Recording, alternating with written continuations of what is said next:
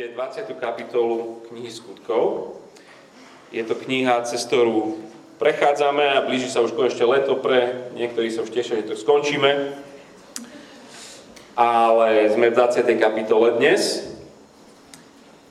Budete vidieť mapu, lebo sme niekde ku koncu tretej misijnej cesty. Sme niekde v rokoch 52 až 57 a táto misijná cesta Pavlova a jeho týmu začala, keď to chcete vidieť v tom texte, tak niekde v 23. verši 18. kapitoly. A väčšinu času tejto celej misijnej cesty bol Pavol a jeho tým v hlavnej meste, v hlavnom meste province Ázia, v tomto meste Efes. A tam sme boli aj minulý týždeň, keď ste tu boli. A len si pripomeňme to, čo oni stále robia. Keď niekde prídu, idú ako prvé do synagógy, otvárajú písma a z tých písem tým, tým Židom a bohabojným ľuďom snažia sa vysvetliť, dokazovať, že Ježiš je ten Mesiáš písem. Nikdy to netrvá dlho a zo synagógy ich vykopnú, prenasledujú, kameňujú, robia zle tak sa obrátia k tým, ktorí nie sú Židia a postupne v danom meste sú nejakí ľudia, ktorí uveria, vznikne nový zbor a snažia sa vystrojiť nových miestnych učiteľov, vodcov, snažia sa odovzdať im službu, ustanoviť starších a potom sa posunúť do ďalšieho mesta. A tam zase to isté, do synagógy a tak ďalej, a tak ďalej. Cieľom totiž bolo mať miestne, ale vzájomne prepojené komunity ľudí na, na každom mieste rímskej ríše. Každej provincii. Naplniť proste ríšu komunitami ľudí, ktorí milujú Ježiša nadovšetko. A sú to často maličké, veľmi krehunké spoločenstva veriacich ľudí sú spoločensky odmietnutí, častokrát ich rodiny sa ich vzdajú, cítia sa slabí a tak Pavel nielenže chodí stále na nové nové miesto, ale on ich chodí navštevovať, píše im listy, modlí sa za nich a keď už sú naozaj vo veľkých problémoch, pošle im nejakého svojho blízkeho spolupracovníka z toho svojho týmu. A takto čoskoro do Efezu pošle Timoteja, toho najbližšieho, ktorého má. Cieľom totiž nebolo len založiť církevné zbory, ako také dubáčiky, hrybiky, ale zbory ako duby. To je veľký rozdiel. Hrybov je plno, ale žijú kratučko. Poriadny dub stovky rokov žije. Čiže zakladanie zborov nemá byť len taká nejaká sezóna alebo jednogeneračná záležitosť, že tak nech to tu je a potom, potom sa ide ďalej. A na to, aby to tak bolo, že to nebudú len dubáčiky, ale to budú duby, kľúčové bude mať správnych vodcov v týchto jednotlivých krehunkých, maličkých spoločenstvách. Preto ideme čítať tento text. V 20. kapitole, strana 148, ak máte tieto hnedé Biblie, budem čítať od 17. verša po koniec kapitoly. Lukáš tam píše nasledovné. Pavol poslal z Miletu odkaz do Efezu a pozval k sebe starších církví. Keď prišli k nemu, povedal im, vy viete, že od prvého dňa, ako som prišiel do Ázie, po celý čas som bol medzi vami. Slúžil som pánovi so všetkou pokorou v slzách, a skúškach, čo na mňa doľahli pre úklady Židov. Nezamočal som vám nič užitočné, ale ohlasoval a učil som verejne i po domoch. Naliehavo som Židom aj Grékom vydával svedectvo o obrátení k Bohu a o viere v nášho pána Ježiša. A teraz, hľa, duch ma nutí ísť do Jeruzalema, hoci neviem, čo ma tam čaká. Viem len to, čo mi Duch Svetý v každom meste dosvedčuje, že ma čakajú puta a súženie. Pravda, pokiaľ ide o môj život, neprikladám tomu nejakú cenu. Záleží mi len na tom, aby som dokončil svoje poslanie a službu, ktorú som prijal od pána Ježiša. Vydať svedectvo o evaneliu Božej milosti. Nuž, a teraz viem, že nikto z vás, medzi ktorými som chodil a hlásal kráľovstvo, už neuvidí moju tvár. Preto vám dnešný deň dosvedčujem, že som čistý od krvi všetkých, lebo som vám ohlasoval celý Boží zámer, nič som nezamlčal. Dávajte pozor na seba i na celé stádo, v ktorom vás Duch Svetý ustanovil za biskupov, aby ste pásli Božiu církev, ktorú si získal za cenu svojej vlastnej krvi. Ja viem, že po mojom odchode vniknú medzi vás zdraví voci, ktorí nebudú šetriť stádo. Aj spomedzi vás samých povstanú muži, ktorí budú hovoriť prevrátene, len aby strhli učeníkov na svoju stranu. Preto bdejte a pamätajte, že tri roky som so slzami dňom i nocou každého z vás neprestajne napomínal.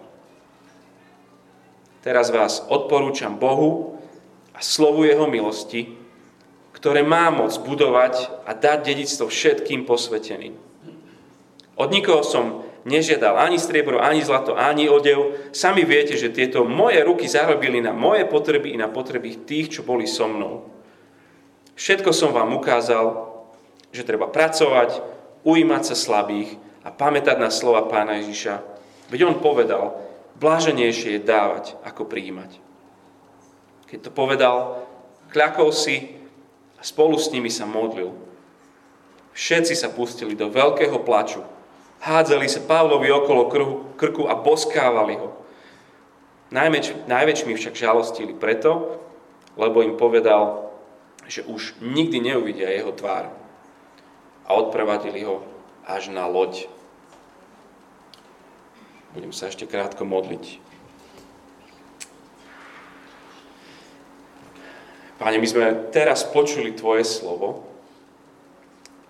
prosíme, daj nám uši, čo počujú. Prosíme ťa o srdcia, ktoré to aj odmietajú, aj nechcú, aj sú svojvoľné a samovolné, aby prijímali Tvoju zväzť. Ak nie sme hladní, prosíme, daj nám hlad vôbec a sám ho nasiť svojim slovom. Aj teraz. Amen.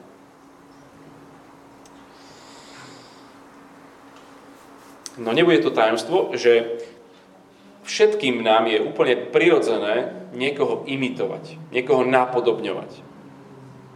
Smeješ sa presne ako tvoja mama. Keď sa tak zatváriš, to je úplne celý otec. Deti v škole dokážu dokonale napodobniť svojho učiteľa.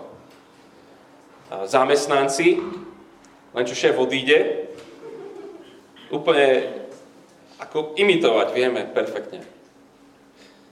A športovci skúšajú tú fintu presne tak, ako ten ich obľúbený športovec. Fanušikovia, presne ten účes, ako, ako ich spevák.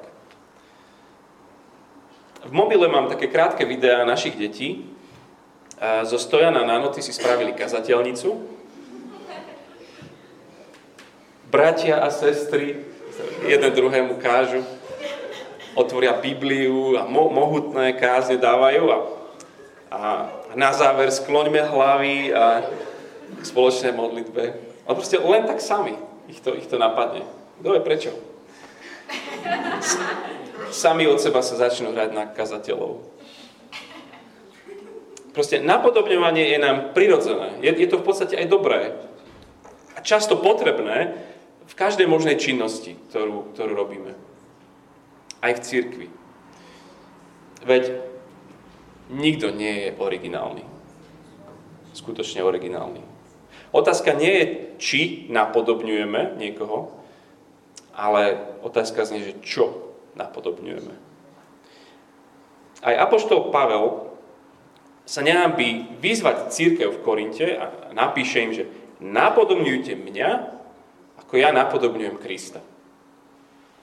A tu v tejto 20. kapitole pozbudzuje cirkevné zbory, tento jeden zbor v Efeze, aby napodobňovali jeho službu, to, čo on robí.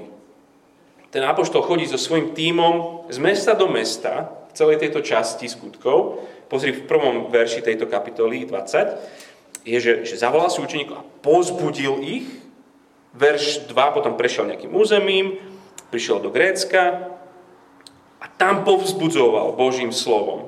Čiže teraz je taká tá fáza, kde chodí po tých zboroch a povzbudzuje. To je to, čo sa tam stále opakuje, že povzbudzuje.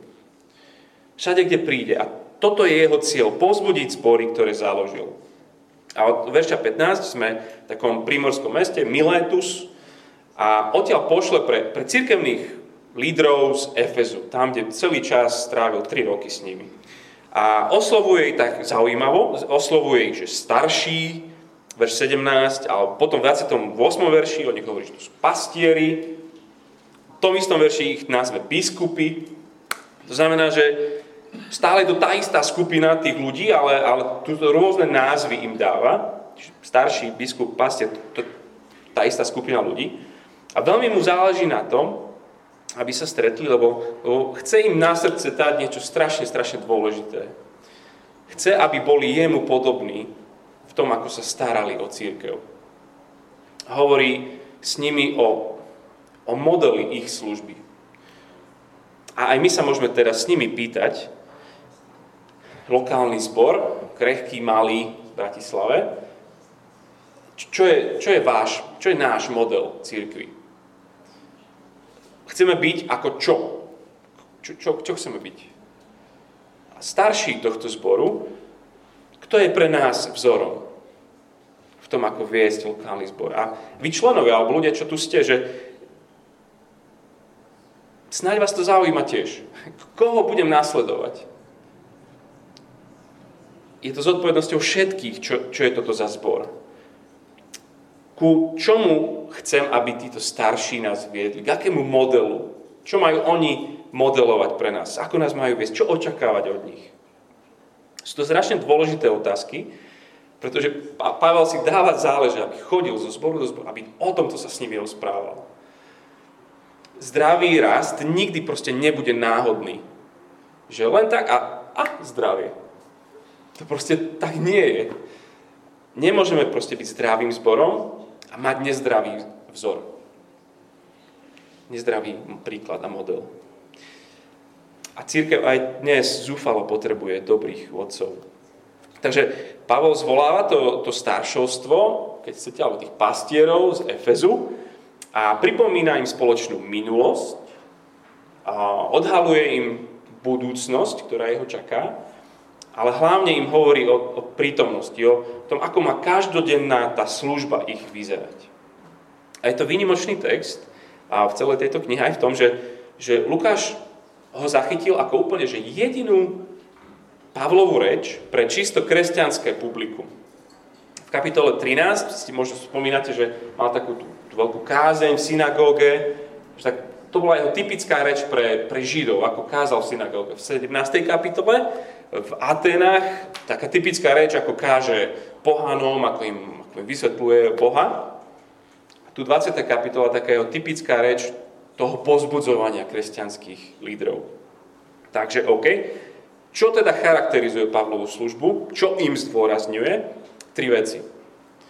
Dôslednosť, húževnatosť a ostražitosť. V čom chce pozbudiť paradox, v čom chce pozbudiť pastierov, aj tu dnes. Prvá vec, buďme dôslední. Na začiatku aj na konci tohto celého textu im pripomína ich spoločnú trojročnú službu v Efeze. Títo chlapi, čo tam s ním sedia, tak to sú, to sú ľudia, ktorí osobne 3 roky mali možnosť sa pozerať na tohto top služobníka. Od verša 18 tam čítam, že vy viete, že od prvého dňa, ako som prišiel do Ázie, po celý čas som bol medzi vami. Slúžil som pánovi so všetkou pokorou, v slzách, v skúškach, čo na mňa doláhali pre ukladných Židov. Nezamlčal som vám nič užitočné, ale ohlasoval a učil som vás verejne i po domoch, naliehavo som Židom aj Grekom vydával svedectvo o obrátení k Bohu a o viere v nášho pána Ježiša. A potom tam na konci, 34. verš, vy sami viete, že tieto moje ruky zarobili na moje potreby i na potreby tých, čo boli so mnou. Všetko som vám ukázal, že treba pracovať, ujímať sa slabých a pamätať na slova pána Ježiša. Veď on povedal, bláženejšie je dávať, ako prijímať. Hej, oni, oni videli jeho pokoru. Oni videli, ako on plače. Videli, ako jemu ubližovali. Videli jeho štedrosť, jeho pracovitosť. A videli aj iných učiteľov, ako bol Pavol, ktorí chceli mať veľký osobný profit z toho, že, že my sme tu tí učiteľia. Preto im hovorí, ja som neprijal ani srebro, ani zlato, ani odev, ja som sám pracoval. Pavol taký nebol. Opakovane im hovorí, vy viete, vy sami viete, to im stále hovorí, všetko som vám ukázal. Verš 20, nezamlčal som vám nič užitočné. Pavol bol dôsledný pastier. Všimnite si, ako páruje Lukáš tie slova, že ohlasoval, verš 20, a učil. Verejne, aj po domoch. Aj Židom, aj Grékom o obrátení, o viere. Proste neúnavne, dôsledne, celú pravdu všetkým ľuďom, každým možným spôsobom. Dôsledný. Pavel sám seba vnímal ako, bola, kedy bola tak tá funkcia, že strážca na hradbách. A je to taký obraz, čo on tam používa v tom texte z proroka Ezechiela, že strážca na hradbách proste vidí či ide, či nejde nejaké nepriateľské vojsko oproti. Jeho povinnosťou je ohlasovať nebezpečenstvo. Ako strážca, keď vidí a neohlasuje, zodpovednosť je na ňom, že to mesto je pobité. A verš 26 tamto o sebe hovorí. Preto vám v dnešný deň dosvedčujem, že som čistý od vašej krvi, od, od krvi všetkých lebo som vám ohlasoval celý Boží zámer. Nič som nezamlčal. Lebo vždy tu bude tlak, aby sme sa niektorým témam vyhli. V každej dobe niečo. Kto chce byť dnes za mizogína, homofóba, za, za náboženského fanatika, za niekoho, kto je na nesprávnej strane dejín a čokoľvek a čokoľvek. Tlak niečo zamlčať cítil Pavol, budú ho cítiť aj títo, čo vedú zbor v Efeze. Ticho, o tomto nebudeme rozprávať. Toto, vyčkáme, možno to prejde samé. Sú to normálni chlapi. Kto túži po konfliktoch? Pavel im hovorí, Pavel dôsledne ohlasoval celý Boží zámer. Hovorí celé písmo, celý Boží príbeh, celý Boží plán so všetkými jeho dôsledkami na všetky oblasti ľudského života. Čiže tá prvá vec, Apoštol svojim príkladom pozbudzuje týchto starších, aby boli takisto dôslední vo svojom vyučovaní aj osobne, aj verejne. Prosím, modlite sa za ľudí, ktorí sú starší v tomto zbore, alebo ktorí, ktorí vedú církev. Pozbudzujte ich, aby boli dôslední. A pozbudzujme sa navzájom, my všetci. Všetci buďme dôslední. To bola tá prvá vec. Druhá vec je, že buďme húževnatí. Pavel bol neskutočný príklad zámernosti a húževnatosti. Máš jeden život a tak nech za to stojí poriadne. Od verša 22. A teraz, hľa, duch ma nutí ísť do Jeruzalema, hoci neviem, čo tam ma čaká. Viem len to, čo mi Duch Svetý každom meste dosvedčuje, že ma čakajú puta a súženie. Pravda, pokiaľ ide môj život, neprikladám tomu nejakú cenu. Záleží mi len na tom, aby som dokončil svoje poslanie a službu, ktorú som prijal od pána Ježiša. Vydať svedectvo o evaníliu Božej milosti. Áno, Pavel má namierené do Jeruzalema, ale už písal predtým Lukáš, že po Jeruzaleme on chce ísť do Ríma a akurát ináč napísal v Korinte, keď bol, list do Ríma, kde im hovorí, že ja chcem prísť aby som potom mohol ísť do Španielska. Chce ísť ďalej, on chce ísť ešte ďalej, ďalej a ďalej. On nepoľavuje. Pred 20 rokmi ho totiž zásadným spôsobom zastavil Ježiš dal mu poslanie pre jeho život. Na každom mieste ho čakajú putá a súženie. To nemôže odradiť. Pôjde mu o holý život? Hovorí, to nič, to je nič. Záleží mi len na jednej veci, aby som dokončil svoje poslanie a službu, ktorú som prijal od pána Ježiša. A to je vydať svedectvo o evanieliu Božej milosti. To je nezastaviteľný človek. Taký, že čítali sme nedávno, že ukameňuješ ho a on na druhý deň príde bránou do mesta rozprávať im o Ježišovi. A zabrániš mu ísť loďou, on chcel ísť z Korinta loďou, ale tam mu zabránili, tak on tisíc kilometrov pôjde pešo. Uväzníš ho a on napíše polku nového zákona. Dáš ho pred súd a on bude evangelizovať sudcov. A teraz je na ceste do Jeruzalema. Všade, kde ide, kde, kde sa zastaví, ho prosia veriaci ľudia, jeho bratia a sestry, že prosím ťa, nechoď tam, nechoď iba tam si pozri, 4. verš 21. kapitoly, sú v meste ďalšia zastávka Týros, 4. verš, vyhľadali sme teda učeníkov, zostali sme tam 7 dní, učeníci z nuknutia ducha varovali Pavla, aby nechodil do Jeruzalema. Išli ďalej, Cezarea, verš 10, 21. kapitoly, kde sme tam boli niekoľko dní, prišiel z Judska istý uh, prorok menom Agabos. Prišiel k nám, vzal Pavlov opasok, zviazal ho, zviazal mu ruky aj nohy a povedal, Svetý duch hovorí takto. Muža, ktorému patrí tento opazok, takto zviažu Židia v Jeruzaleme a vydajú ho do rúk pohanov. Keď sme to počuli, prosili sme Pavla, my aj miestni, my znamená, že aj Lukáš, ten jeho tým, s ktorým on išiel, aby nešiel do Jeruzalema. Ale Pavol odpovedal, čo to robíte? Prečo plačete a trháte mi srdce? Veď ja som pripravený pre meno pána Ježiša dať sa nielen zviazať, ale v Jeruzaleme aj zomrieť. Keďže sa nedal prehovoriť, prestali sme naliehať a povedali sme, nech sa stane Pavlova vôľa.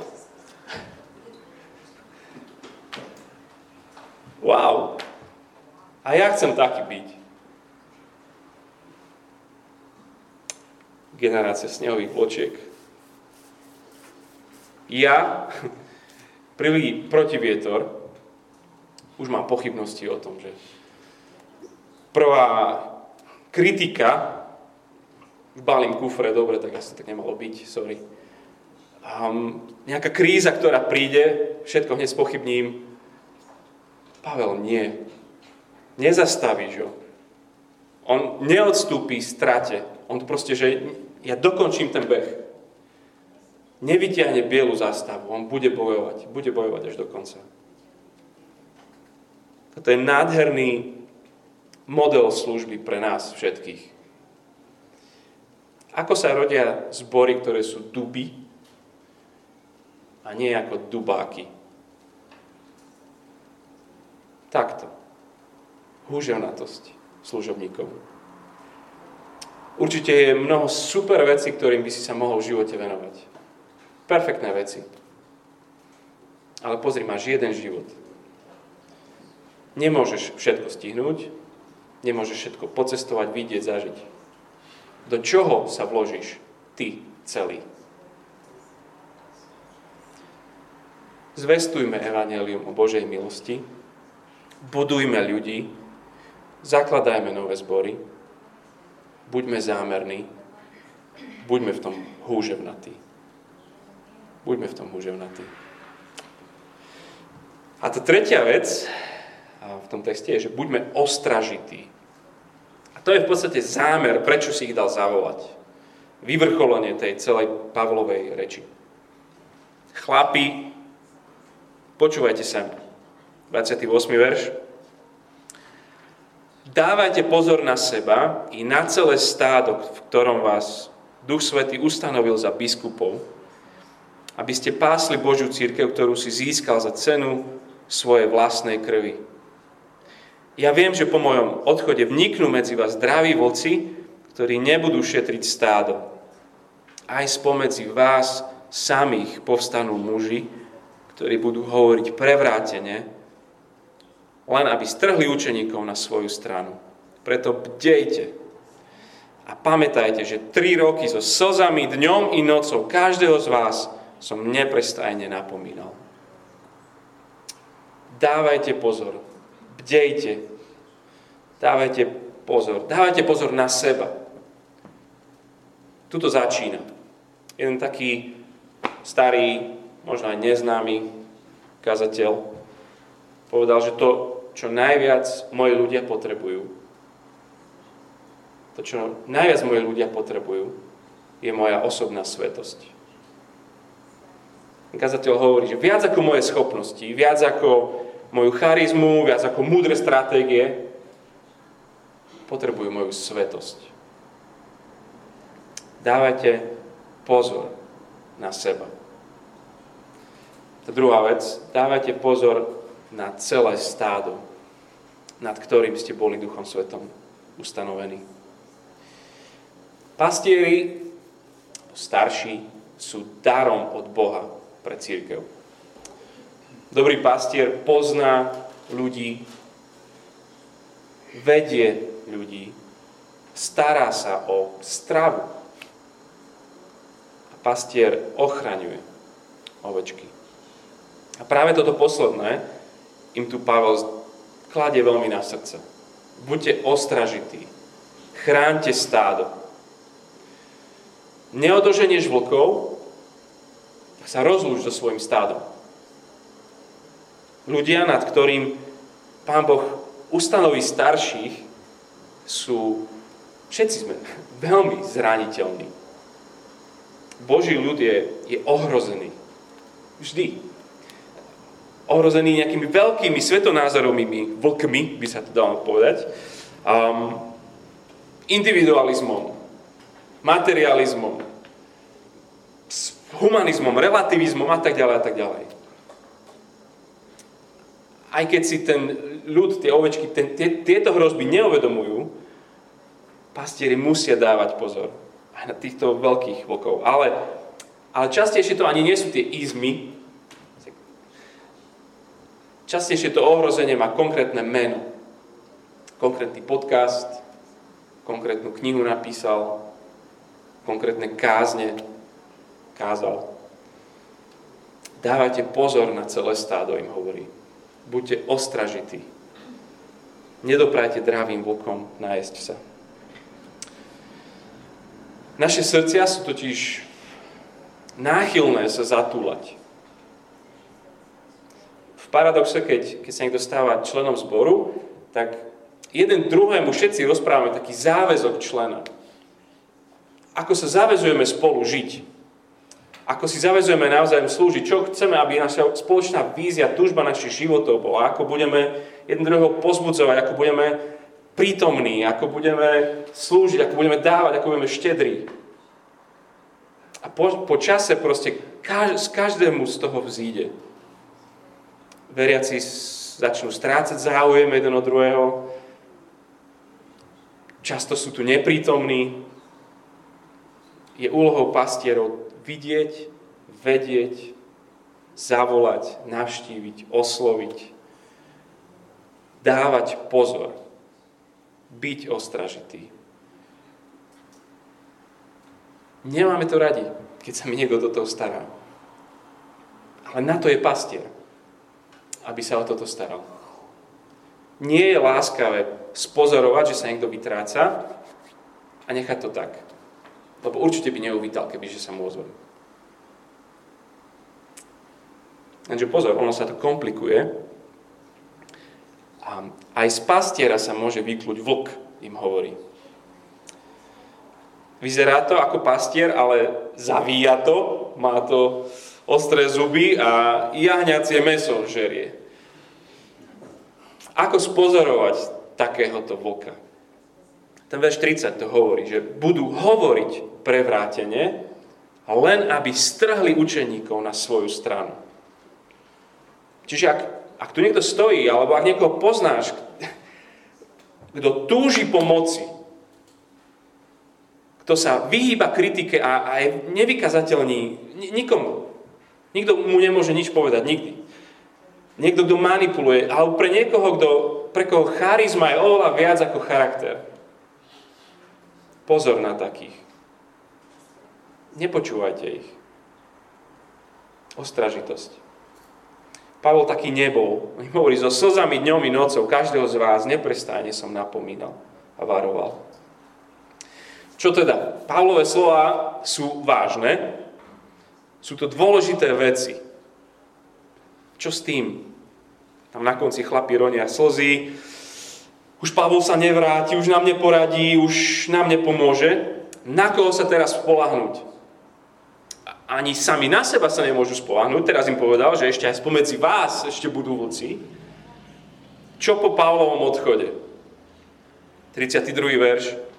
Teraz vás porúčam Bohu a slovu Jeho milosti, ktoré má moc budovať a dať dedistvo všetkým posveteným. Ja hovorí, že to isté evanelium, ktoré, ktoré keď som prišiel do Efezu a všade som zvestoval, to evanelium, ktorým ste boli zachránení, tým istým evaneliom budete zachránení. Budete budovaní dostanete dedictvo. Pastieri sú služobníci slova. Slúžia ľuďom, ale pastieri nie sú služobníci ľudí. Sú služobníci slova Božieho. Slova o Božej milosti v Ježišovi Kristovi. Toto slovo bude budovať Božiu církev. Toto Božie slovo ju ochráni, toto Božie slovo ju zachová až do úplného konca. Dôsledne, húževnato a ostražito slúžiť Božím slovom. Len tak bude z krehkého, mladého, nezrelého zboru pevný a veľký dub. Myslím, že pre tých chlapov tam to bola rovnaká výzva, ako je to pre našu skupinu mladých učiacich sa starších. Pre Filipa, pre, pre mňa, pre Matúša, pre Ondreja. Ak sa oni cítili, že to je nad ich sily, schopnosti a múdrosť, my o to viac. Oni tri roky žili s tým Pavlom, mali model. Kto z nás mal nejaký model dobrý, ktorému sme sa mohli učiť ako oni? Ale aj my sme v rukách Boha a Jeho milosti. A slova Jeho milosti. To buduje nás, to buduje aj tento zbor. Ale, a možno až nie, nakoniec som sa mal tomu dostať, ako? Ako a čo v nás dokáže vypôsobiť túto absolútnu dôslednosť? Ako a čo v nás túto zámernú húževnatosť môže vyvolať? Ako z tých obyčajných chalanov alebo chlapov, ako sme my, sa stanú pastieri, ktorí budú odháňať silnejších, drávých, mocných vlkov. Kde sa to v nás naberie? Odpoveď je tiež v tom texte. Keď budeme všetci, ako aj pastieri, tak aj ovečky, chápať dôležitosť a vzácnosť církvy v Božích očiach. Pozri ten 28. verš ešte raz. Dávajte pozor na seba, dávajte pozor na celú církev, na celé stádo, lebo si ju získal za cenu svojej vlastnej krvi. Znamená, že církev to je Božie špeciálne vlastníctvo. Pre Boha je církev to najvzácnejšie, čo v tomto vesmíre existuje. Je to zvláštne spoločenstvo toho, čo je aj tu dnes večer. Kristova nevesta to je. To Boží chrám. dal svojho jediného milovaného syna za takéto spoločenstva ľudí. Bol jeden kazateľ v takom malom bánickom meste a na tento verš 28 napísal celú knižku. A v tej knižke sa, volá, sa, sa pýta sa pastierov v mene Ježiša. Sa tam pýta, že ja som za nich zomrel a tebe, pastier, sa nechce o nich starať. Boli hodní mojej krvi a tebe nie sú hodní tvojej práce. Zostúpil som z nebes, aby som hľadal a zachránil stratené. A ty máš problém ísť do vedľajšieho domu, ulice či dediny, aby si ich hľadal. Ja som sa ponížil, ale pre teba služba nie je podstou. Toľko som strpel pre ich spásu a ty odmietaš tú trošku, čo máš na starosti. Moji bratia a sestry, byť kresťanom je aj milovať to, čo miluje Kristus. Církev milovať. Boží ľud milovať. Byť kresťanom je byť aj nadšený z toho, z čoho je nadšený Kristus. Z lokálneho zboru, z církvy, z bratov a sestier byť nadšený. Byť kresťanom je byť odovzdaný tomu, čo mu je odozdaný Kristus. Svoju krv vylial za církev. Za tých ľudí, ktorých tu máš dneska večer okolo seba. Dôsledne húžev na to a ostraží to. Budem sa modliť náš zachraňujúci Boh, ktorý si dal svojho jediného milovaného syna za to, aby si v celých dejinách si zachránil svoj ľud. Tí, ktorí si sa vzdal všetkého, aby si získal nás. Ty, ktorý si zostúpil, aby si hľadal a našiel si nás. Ty, ktorý si sa ponížil, aby sme sa my mohli stať tvojimi synmi a tvojimi dcerami. My ti vyznávame, že máme plno záujmov a lások. Veľmi ťa prosíme, aby v nich sa zaradilo do predných miest náš záujem, naša oddanosť, naša láska voči církvi. Voči ľudu, za ktorý ty si dal svoj život. Voči ľuďom, veľa ktorých dneska večer sedím. Voči ľuďom, s ktorými sa budem rozprávať. Voči ľuďom, okolo ktorých žijem. Prosíme, aby sme neboli zbor ako dubáčik, ale aby si zo svojej milosti nám dal vyrásť, byť zrelým, zdravým zborom, ktorý zakladá ďalšie zbory. Amen.